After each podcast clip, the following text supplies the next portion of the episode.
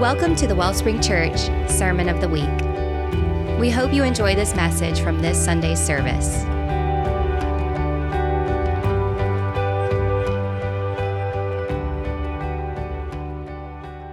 Awesome, awesome, awesome, huh? Well, y'all are a big part of that. And so, thank y'all so much for all you who give and support us. And you could see in the first video, uh, my friend the mayor was just brought to tears. He grew up in Kenya, and he was there crying, trying to take this video of finding this, this, these villagers suffering for water. And to have someone that's from that land their whole life and still be broken to tears, you know the need is real. And so we're working right now to get a, a well dug where those villagers are at right now. So exciting things are happening. You'll see the video of the kids laughing with water next time in that village. But one of the things I want to share with you about the kids with the water is that imagine the one thing in your life that you've always been told be careful. It was your mom's fine china, it was something, it was spilling gas, it was something that you were, were told to be careful with. These kids are like that with water. They were told, don't play with that, don't touch that, be careful, because you couldn't risk wasting one drop. And so, for these kids to be by that well set site laughing and dumping water in their head, they've never experienced that in their life. They've never experienced that. So, that, that kind of gives you a perspective of that. This is my beautiful wife, Joy. Give her a hand. So, she's just gonna, it's always good to have your wife open up for you. And it's even way better to have her close for you because she can always save the day. Ain't that right? I'm gonna let her say hi for a second while I open up and then she's gonna pray for me. Hi, I just, um, there's a sweet presence in this place today. And I really feel like Jesus has, um, he has a plan today. And so we're just gonna go by his plan. And I'm gonna pray right now. And I just want you to keep your hearts open for what God wants to do because it's good and it's big and he wants to set some people free today and he wants to just blow off the limits that you've put on God in your life today. So get ready. Hold on because God's taking you somewhere this morning. So, Jesus, we just thank you for your presence here. We thank you for your Holy Spirit, God. You are welcome in this place. Come move and have your way. Come speak to us, Lord. Come anoint your word, God, and help us to receive it. In Jesus' name we pray. Amen. Amen. Love you, baby. All right, well, so good to be here, guys. Such such awesome worship. I think that we just could have stayed in that worship for just a little bit longer. but it's a challenge to us to do that every day when you wake up in the morning. Take a chance just to to uh, worship God is the first thing. Uh, sometimes I don't do it out loud. Uh, my family thanks me for that, but. Sometimes it's just good in your in your mind and your heart when you wake up just to give God praise. It's really easy when Abby's up here doing it. I just think of myself singing like that, and then. Uh, but I do. I try to worship God when I wake up in the morning. But today I want to talk to you about something that I'm actually good at, and so uh, I have a lot of experience in it. So it's really easy for me to talk about it. I want to talk to you about failure. So, anybody else good at that? Like, I'm telling you, you don't know how good I am at this. So I have a lot of confidence in it. I'm a little bit prideful about it. It's just something I know very well. But, um, and God really began to deal with me because I was praying, God, how do I see the hearts of people step out in faith into what you've called them? And people come to me, oh, Joel, you know, you, you know, it's easy for you to say this because you're out there doing this. And, you know, it's harder for me because I haven't figured this thing out yet. And I'm thinking, man, when was it ever easy for me? I don't say that out loud, but I'm like, man, when was it ever easy to get here? But what is it that makes it hard for others? I began to ask God, I'm like, I mean, I know you got me here, God, but what is it that makes it hard for others to step out and say yes to you? And I think it's fear of failure. I think there's a, nobody wants to fail. I mean, um, there's a few things that come to mind when I think of what makes us afraid to do something that God is asking. It could be money, it could be time, ability, but fear of failure seems to be like one of the greatest ones. It's not hard to go and do something you know you can do. But to step out and do something you're not sure if you're going to be successful at, it's like, man, I'd rather just hire somebody to do that. they're going to get it right. If you work on your own car, you know what I mean. If you don't work on your own car anymore, you really know what I mean. if you're still working on your car, you haven't learned it yet. but uh, the truth is, is that what if failure was an option? What if failure was an option for God to get his will done through our lives? And I don't want you to get confused by this. God hasn't called you to be a failure. So let's get that clear right now. I'm not telling you that you call to be a loser. Uh, don't set out to fail. But once you get to the understanding, when I get through this, you're going to see that the only option of failure in your life is your own will. There's zero chance of failure for God's will through your life. So you're going to start to understand how to embrace failure in your life. What if you failing meant there was a way for God to succeed? Who is really the judge of you failing and succeeding? Think about it for a second. Who is it that when you said, who do you fear the most? Like, if I do this, is it going to be my friends? Is it going to be my wife? Is it going to be my boss, my pastor? Who is it that you really fear the most of failing? You know, is it um, is it, is it the job status? Is it something else that's down the line that you know it's going to mess up and you're like, well, I won't do this because the repercussions are going to be this great. But who's, if you're looking at who you're afraid to fail in front of, then whose approval do you really need? It's, it's like, it really comes to whose approval we're looking for. And nobody wants to be seen as a failure in front of man. I still don't want to, as good as I am at it, I still don't want to be seen as a failure in front of man. And so, but what if Jesus' approval was enough? You're always afraid to fail in front of people that you love the most or love you the most. You don't want to disappoint them. But who could love you more than Christ? Huh? Who knows you more than Christ? The, your best friend that knows you really, really, really good, that you can do embarrassing things around and still get away from it, they still don't know you as good as Jesus. They still getting surprised by your stupidity sometimes. I know my friends do. Paul's view on this was very clear. Paul said in Galatians that his life his, his life was a failure, and that's why he quit trying to prove it. He said, I've been crucified with Christ. That is, in him, I've shared his crucifixion. It's, it is no longer I who live, but it's Christ that lives through me. Because the life I live in the body, I live by faith, by adhering to, relying on, and completely trusting in the Son of God who loved me and gave himself for me. I know I'm a failure, so I'm just going to give up my life and I'm only going to do his life now through me. Because he's the one that's going to supply what I need. I feel like failing in my life has really allowed God to move some of the best ways in my life. I mean, some of you may know my story that we went to Africa with no money to do a well with seven kids, and, and uh, it was quite the adventure. And I worked really hard for months and still didn't get that well done. I failed. A lot of people say, Joel, you, have got, I didn't get the well done, guys. I really didn't.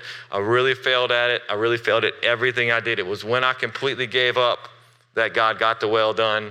And uh, a friend of mine put up a GoFundMe and raised the money in a few weeks. I didn't even have the faith to ask for the money. My faith was so low, I couldn't even ask God for the money for one well. I'm the one, and so I'm just saying that I know failure very well. Not only did I feel like I was a failure, but I really was. I literally was failing for five months. I'm not just saying that. I literally really did fail. So, but the biggest lesson I learned through this was that I was incapable of completing God's will in my life. Up until that point, I felt like if I subdued my flesh, if I prayed, if I read my Bible enough, if I followed through, if I used all of my energy and everything I had, I could get God's will done. I was unaware that I was incapable of completing God's will in my life. This is the true this is the truth of what Paul was saying when he said, It is not I, but it is Christ's strength through me that does this. Paul come to grips that he was incapable of completing God's will in his life. The most he could do was submit to God. The greatest decision I ever made was to accept God's love. That's the greatest decision I ever made. Was to say yes to him and allow him to work through me. That's the great, not the greatest decision is the things I tried, but the greatest decision was accepting God's love because I couldn't get it done on my own. And once I came to the understanding that I couldn't get His will done in my life, I surrendered to His will working in my life, and success came. Success came because I was no longer trying in my power. You see, it's when we're connected to His power that we produce fruit. In John 15, 5, it says that I'm the vine and you are the branches. The one who remains in me bears much fruit. Otherwise, apart from me, you can do nothing. In the Passion Translation, it says, You have no power. Apart from God, we cannot do nothing. Apart from Him, us trying to do His will is useless. When we're in the vine, His will is being done through us, and people mistake it for our success. They do it to me all the time. They think I'm successful. I'm, I'm not successful. I'm good at failing, and that allows God to be successful. But not everybody sees all of my failures. I've got a lot more than you guys have seen. But God knew all of my failures before He called me. God's not surprised by my failures. He's not surprised. He created me. You know, when he created Moses, and, he, and Moses, is, if you read the story of Moses in Exodus, and he's God's 10, I want to use you to call my people. Moses, like, hey, you got the wrong guy. You need to go get Joel. He can talk to people up on the stage. I'm not the one. He actually tells God to go talk to his brother, if you remember. God, who created everyone in the world and knows everyone, eh, Moses is like, hey, God, I need to introduce you to my brother. Obviously, you haven't met Aaron. and I'm telling you, this dude is good with words. He can talk. He can do everything you're asking. And Moses is trying to sell Aaron to God, who, who created Moses and Aaron. Have you ever done that? God tells you, I want you to do this. And you're like, God, I'm, look, you know Abby can sing that. I'm not the one that can sing that. You know John can do, I'm not the one that, I'll just stay in the back. I'm going to just survive earth and be a good Christian and invite people to church. The Christian cop out. That's what I call it. be a good Christian and show up and survive earth. It's not what God called us to. And when God calls you, it's not because of what your abilities are, it's because of His abilities. And the whole idea of saying, God, you don't know what you're getting into, it's really God saying back to you, you don't know what I'm getting into. I know what I'm getting into because I created you. You don't know who I am, and you're doubting me by not allowing me to be used in you. That's the real conversation going on. My thoughts and patterns have been that my failures were preventing the will of God from being done. And the complete opposite was true. My frailty made the way for his strength. My lack equaled his abundance. My inability made the way for his ability. And my failure made a way for his success, which ultimately gave him the glory. And this is. This is told throughout all the stories of the Bible. Um, I like the story of Gideon when he thought that he could still get it done, God's like, I need to mess you up a little more. And um, have you ever felt like, all right, I think I can do this for you, God, and then God like makes it worse? And you're like, now I know I can't, do it for you. I could have yesterday, but not today. that was a story of Gideon. Remember, he's like, he thought he could. God dwindled the army down. Gideon's like, I'm still good enough, God. I'm going to still win it with this. God's like, I got to knock it down a little more. God wants to get the glory. He doesn't want people to give you the glory and confuse what he's doing. He wants to make sure he's seen. He wanted to use Moses. He told Moses, I want to use you. Moses is like, I can't talk. And what was his response to Moses? Who made your mouth? That's what he told Moses. Who made your mouth? You're telling me I'm the one that sat here and formed you. We are telling God, God, I'm not capable of doing that. I like, I know that. You just don't know that. I know you can't do it. I know you're not able. I'm trying to teach you that. All that we have to do is say yes and keep pressing on forward. We have the easy part. It kind of takes the pressure off of me. You know, I believe that God has called us all to take part in this great commission. Deep inside, there's a longing for something greater than monetary gain, than earthly success, because all of those things will die with earth. The only thing that will last into heaven is the will of God being done in your life to make heaven bigger through souls being saved. And everything else takes a backseat to that. You can't take any of your accomplishments from earth to heaven except souls being saved. When we get to there, it's a blank slate. We will only see the people that were brought to heaven. And if you want to see these people brought to heaven, it's not give up your career, say yes to God. Let Him use your career to win people to Christ. But God didn't put you here on earth to just work a job and survive earth. You were put here for a specific purpose to make heaven bigger and to win souls for heaven. Amen? You weren't put here to survive earth. I'm glad you're good at surviving earth, but that's not your calling. There's a passion, a deep wanting to do great things for Jesus deep inside of you, and you just think that you're not capable of it. And I'm here to say amen to that. You're probably right. That's a good start. If you think you're not capable of it, it's a good start. But it's not to say, I'm not capable of it, I'm doing nothing. It's not to say, I have a past, I'm not righteous enough, I don't have this. He who had no sin became sin that we would be the righteousness of God. You are the righteousness of God. You are all that people on earth see as the righteousness of God. If you feel you're not worthy, people think God's not worthy. If you feel you can't do it, they think God can't do it. Why? Because we are the righteousness of God. That's what, that's what the Bible says. I think it's 2 Corinthians 5 21. I don't remember. I think it's somewhere in there. But listen to this. This scripture really says a lot about it. 2 Corinthians 4 7. Put that up there on that beautiful screen there. There we go. But we have this precious treasure, precious treasure, the good news about salvation in unworthy earthen vessels of human frailty. Say this with me unworthy, earthen vessels, human frailty. Now, you shouldn't be surprised that you just said it unworthy. These are all, this is all your excuses right now. God, I can't do this. I'm not worthy. No, we have this salvation message in unworthy vessels. It's very clear. Don't be surprised. You're not telling God something he don't know. unworthy earthen vessels of human frailty. I know I can't do this. Well, it's about time you figure that out. So that the gander and surpass, grander and surpassing greatness of the power will be shown to be His sufficiency. Say His sufficiency, not from ourselves. Are you starting to get this? You, you can't do it.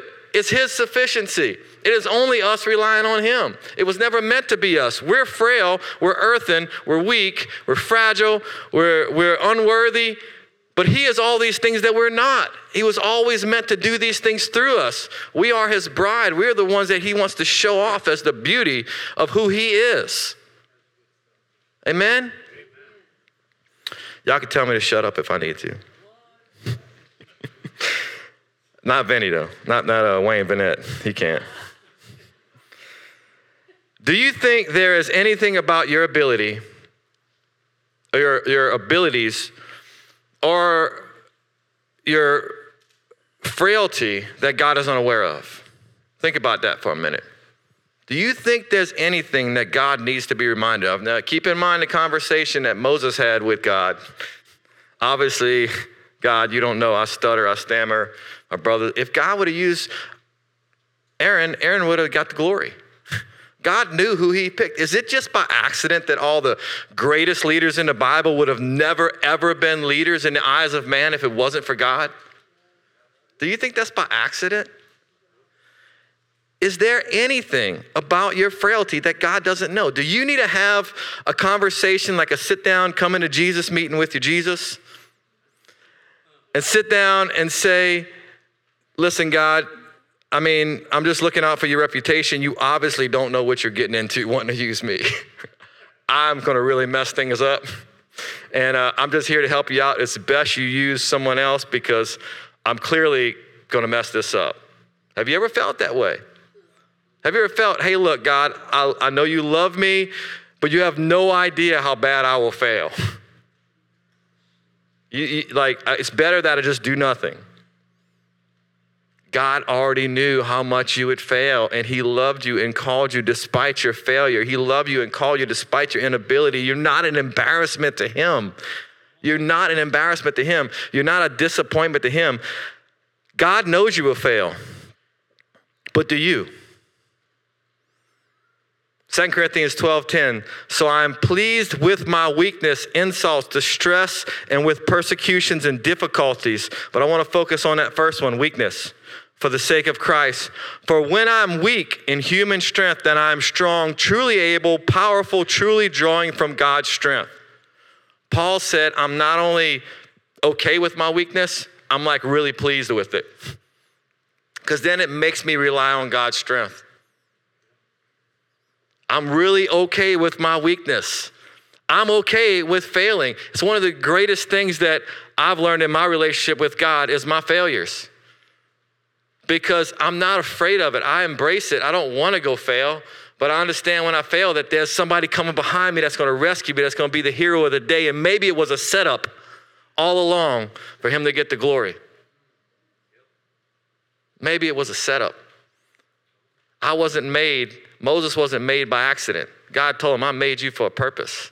Jeremiah, I made you for a purpose. Gideon, I made you for a purpose. God doesn't make you for accidents. He makes you on purpose so that he can get his glory seen to the world to bring everyone to the saving knowledge of Jesus Christ. I think Wayne's going to get saved this morning. Paul said he was fine in his weakness. Are you? Are you willing to be embarrassed for Christ is his calling worth your reputation? Is it worth failing? I would call failing difficulties. but you know, but you know what I know better? The hero, my sa- Jesus, who's come to save me in the middle of my failures. That's who I know, the one who comes to rescue me, the rescuer. And when the world sees you rescued from, their fail- from your failures, all of a sudden they get excited and think they could be rescued from their failures. And it begins a chain reaction, and people get saved. How awesome is it to be rescued by God? When you're rescued by God, He gets the glory. If you allow yourself to be rescued by God, but you might have to fail first. But you got to know, you got to know He's coming to rescue you. You got to know He ain't to let you fall and hit the ground. He's to catch you. And when He catches you, the world's to see you were caught and they're to give God the glory. Most of us would rather do nothing. Most of us rather do good things for God that we know we can accomplish, like this is your will, the good things, rather than attempt great things and risk failure. Most of us would rather just do good things for God. And these are good, there's good things to do. But God has called you to do great things. But it takes risk.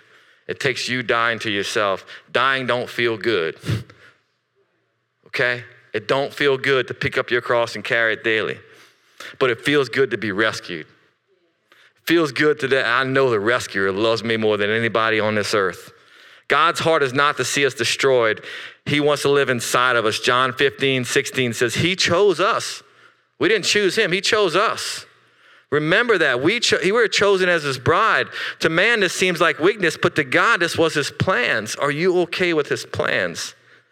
Do you know how deep His love is for you? If you had any clue of how deep Jesus' love for you was, you wouldn't fear failing in front of man.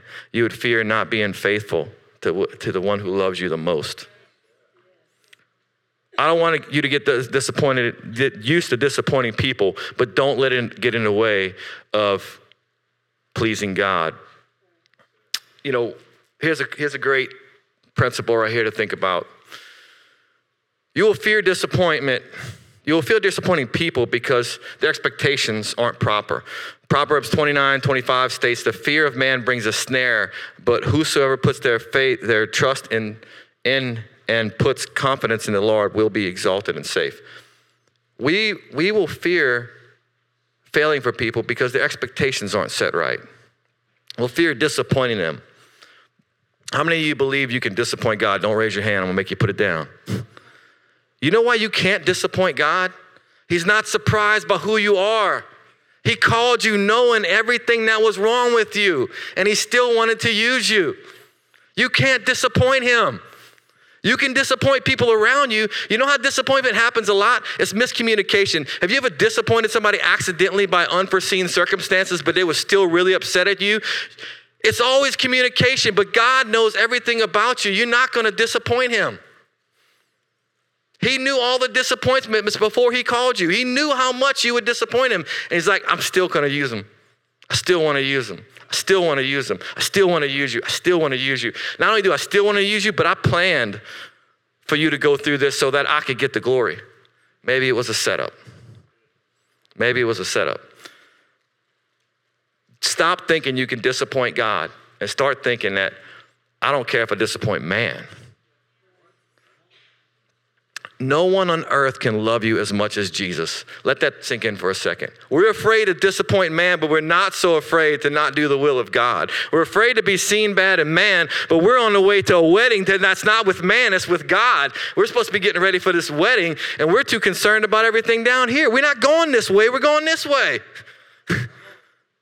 we're going another way. Psalms 103 14 says he knows we're made of dust. He's not surprised that we're earthly and frail and weak and unworthy. It's not surprise. He's the one that made you. It's not a surprise to him. That's why you can't disappoint him. You can't spook him. You can't surprise him. He knows everything about you. And when he calls you and that passion arises in you and you say you're not worthy, he's like, Yeah, I know, but I am. And together we're gonna do this. I'm the rescuer. You're gonna fail, but I'm gonna pick you up and it's gonna take off because that's my job. I'm the hero, I'm the superhero. I save the day. That's the God I serve. I serve the superhero Jesus. I hope y'all get to meet the superhero Jesus.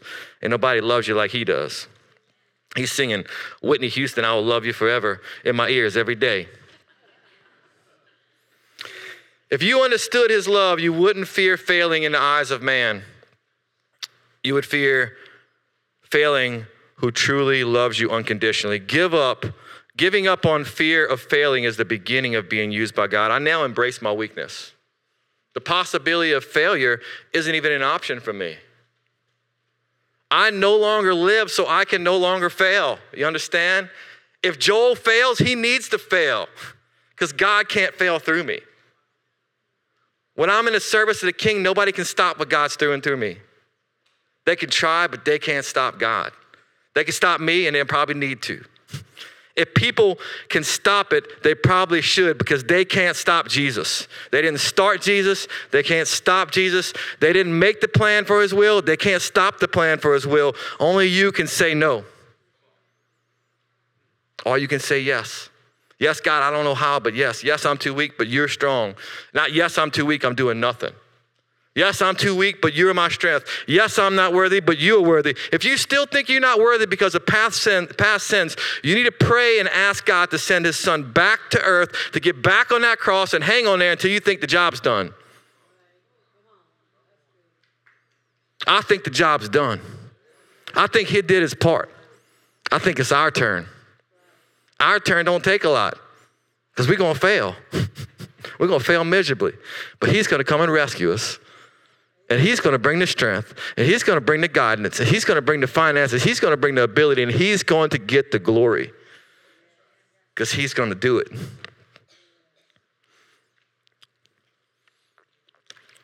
I'll drink to that.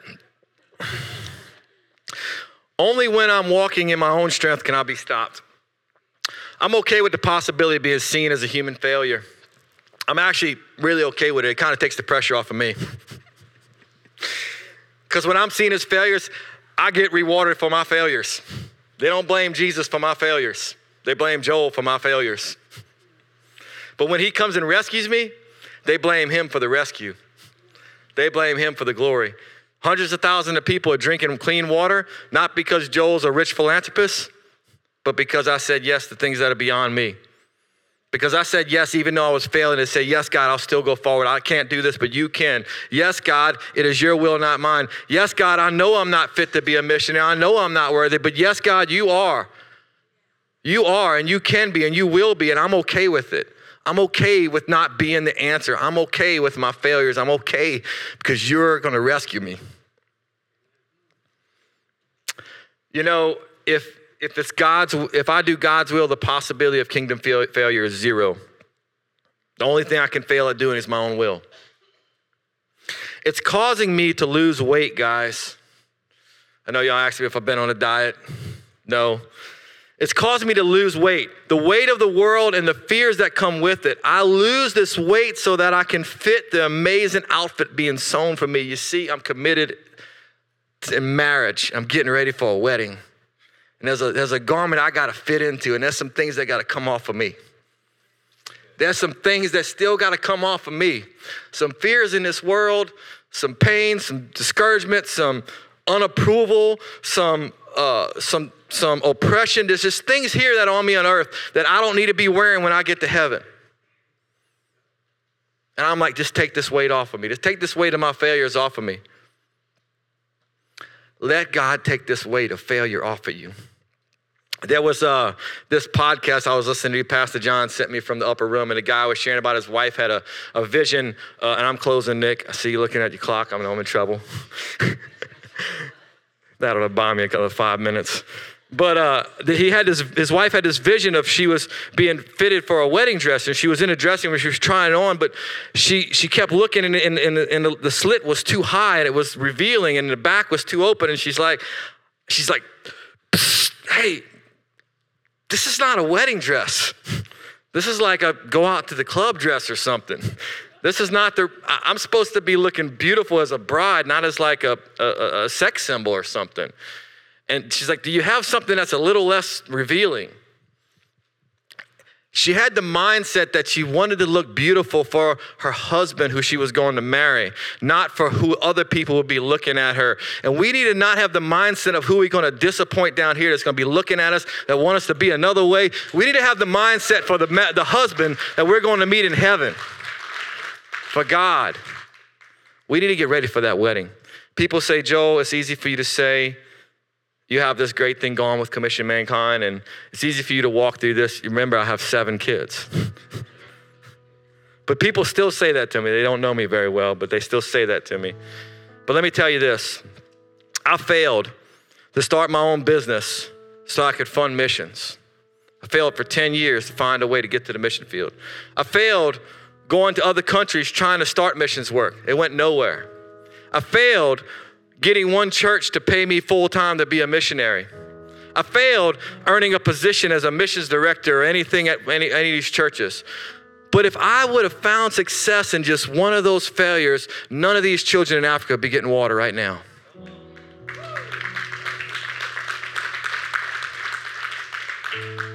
It is only because of my failures that God can get the glory. It's only because I didn't get my will. It's only because He came to rescue me. If you only knew how much He loved you, you wouldn't fear failure. You would embrace it. I'm so thankful that I failed at those things I tried to do.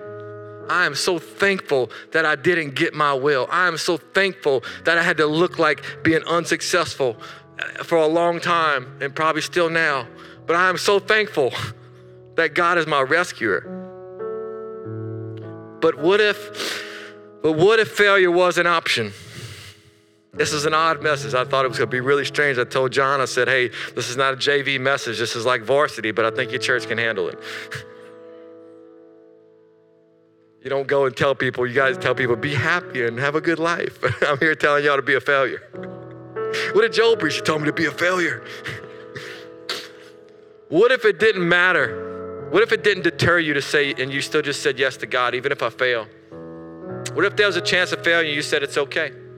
I'm okay. I'll take the risk, God, because I know you with me. How good do you know God is with you? How good do you know He loves you? How good do you know Him as the rescuer? How good do you know him as your Savior? Is he just a name? What does it mean for him to be your Savior? It means you fail and he saves you. I'm so thankful I have a Savior that saves me. I want to end with this verse right here in Philippians.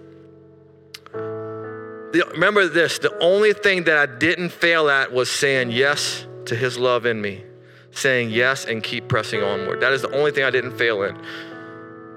Not that I have already obtained it, this goal of being Christ like. Clearly, I still haven't obtained it. Or have really, or have already been made perfect. But I actively press on. Now, Paul is writing this, he's already transformed the new church and been leading all of these things. And here he is writing this letter saying, I still don't have it. I, am still failing. I'm still not there yet. But being not there didn't mean he said, I'm just going to sit back and wait till God completes this work. He said, No, I'm pressing on despite the fact that I'm not there yet. I'm going forward knowing that I'm not perfect, knowing that I'm to have failures, knowing I'm to face discouragement, knowing I'm to face losses and depression. I'm going forward. The answer here is to go forward. He made, uh, not that I've already obtained it or that I've been made perfect, but I actively press on so that I might take hold of that perfection for which Christ Jesus took hold of me and made his own. I am the righteousness of Christ. Say this with me I am the righteousness of Christ. Whether you believe it or not, it's what Jesus said. I am the right, you are the righteousness of Christ. He who had no sin became sin so that you would be the righteousness of Christ. He did the job on the cross. There's no work left for him to be done. You're not waiting on him to show up and do something else in your life.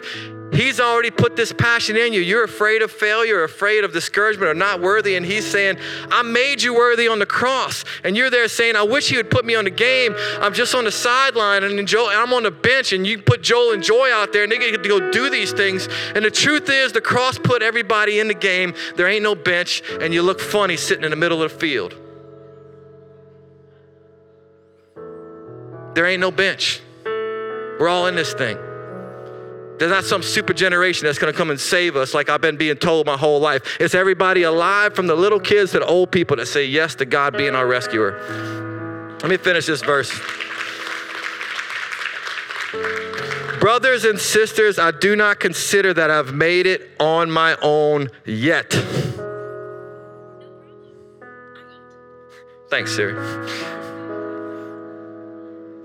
Brothers and sisters, I do not consider that I've made it on my own yet. But this one thing I do, forgetting all of my failures and discouragement and losses and messed up things that I've done, forgetting everything that lies behind me and reaching forward to what lies ahead. I press on towards the goal to win the heavenly prize of upward call of God and Jesus Christ. So, what's the answer? How do you apply this to your life?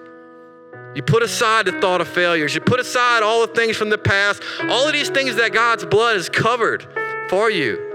And you say, I believe that you did it on the cross. I believe that you're my rescuer. And I believe you put these passions and desires for your will to be completed on me. And I'm doing this. I'm getting up. I know I'm going to fall and trip and mess up, but I'm going forward. I'm going forward. I, if I have one thing to ask you, church, stop sitting down and get up and go. Even if you make a mistake, even if you mess up, even if you're not worthy, even if you face failure, just get up and go, like Paul said. Just press on towards the goal he gave you. Amen. Joy, uh, you want to come close this out in prayer? I want to read this one thing right here. Uh, this came from a missionary. I think I put it in my notes. Oh, where's it at? It's right here.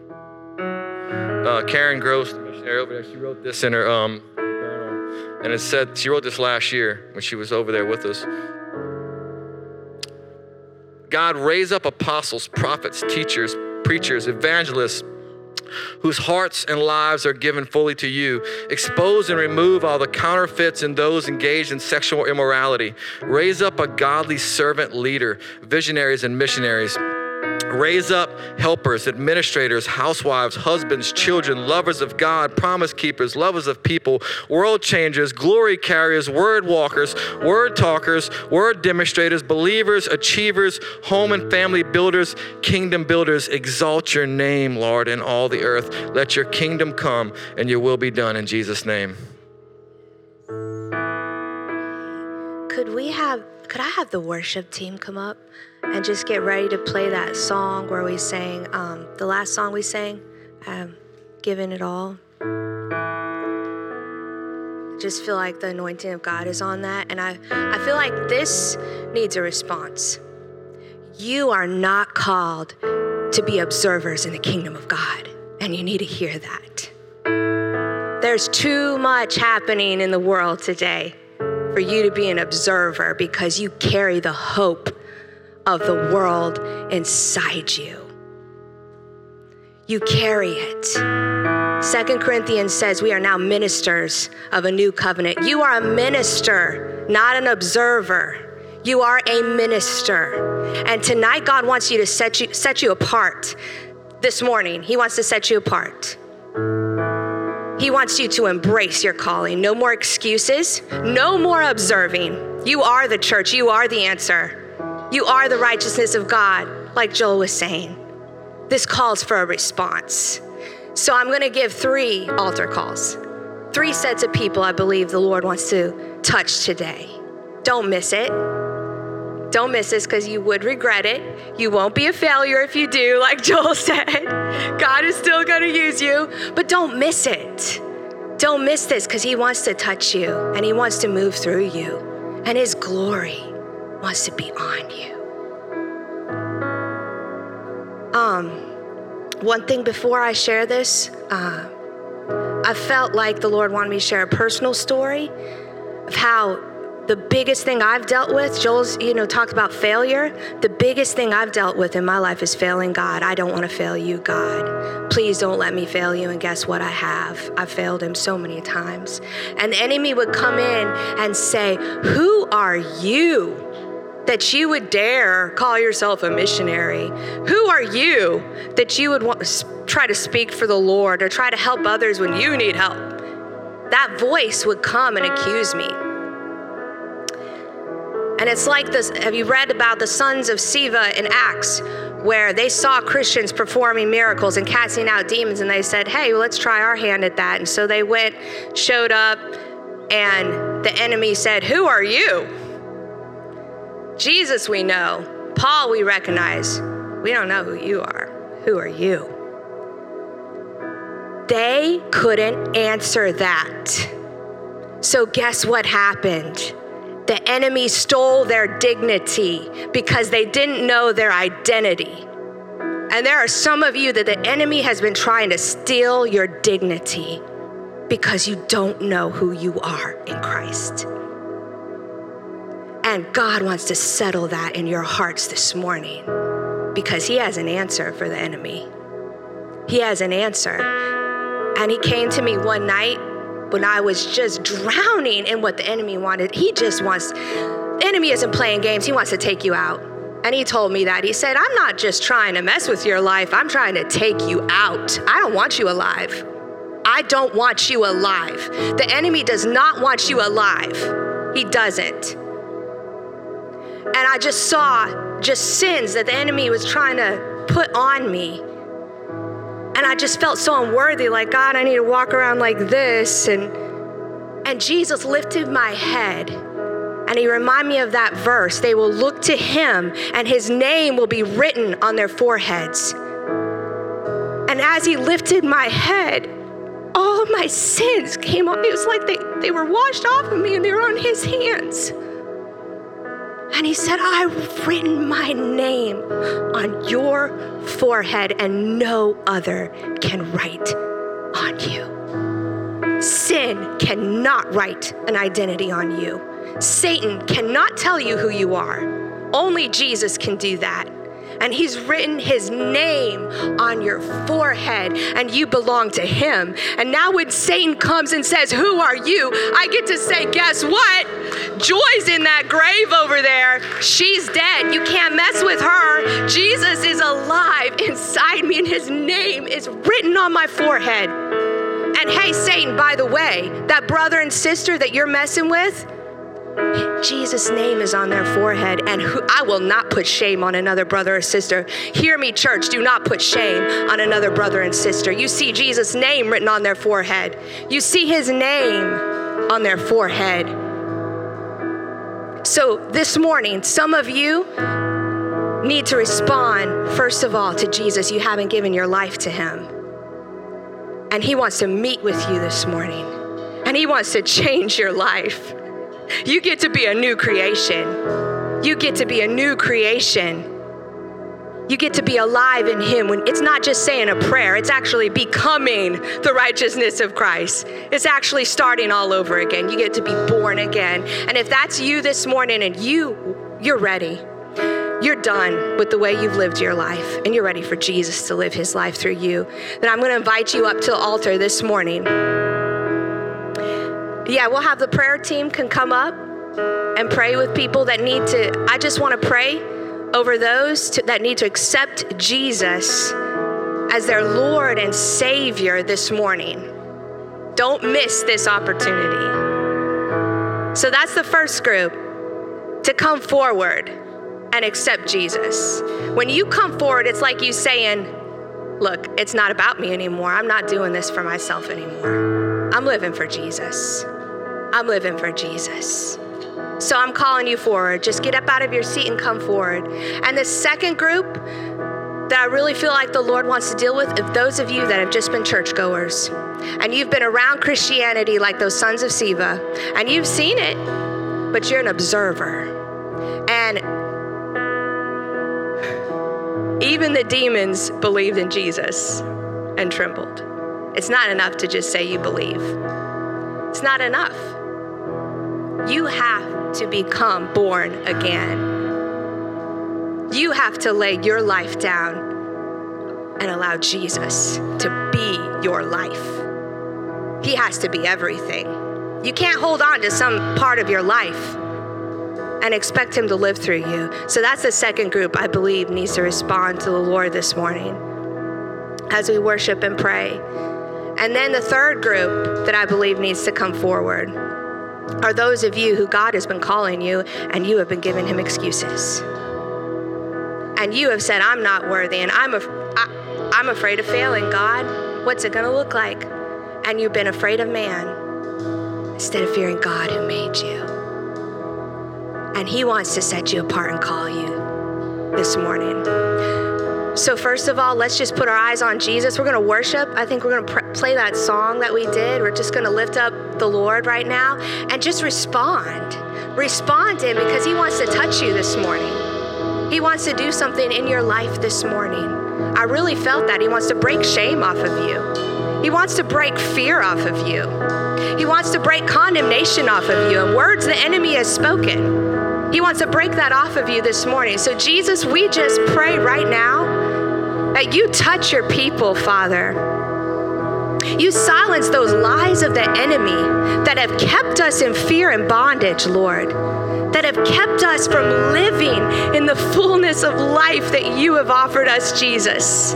We throw off the weight. We throw off the weight of this world, God right now and we respond to you.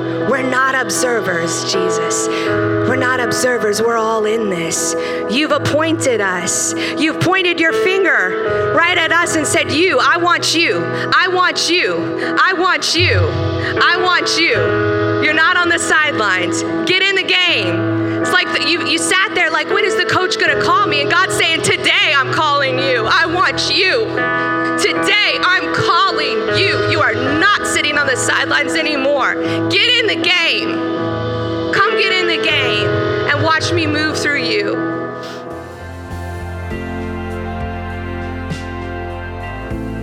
Thank you for tuning in to our Sermon of the Week. For more information, please visit us at thewellspringchurch.org.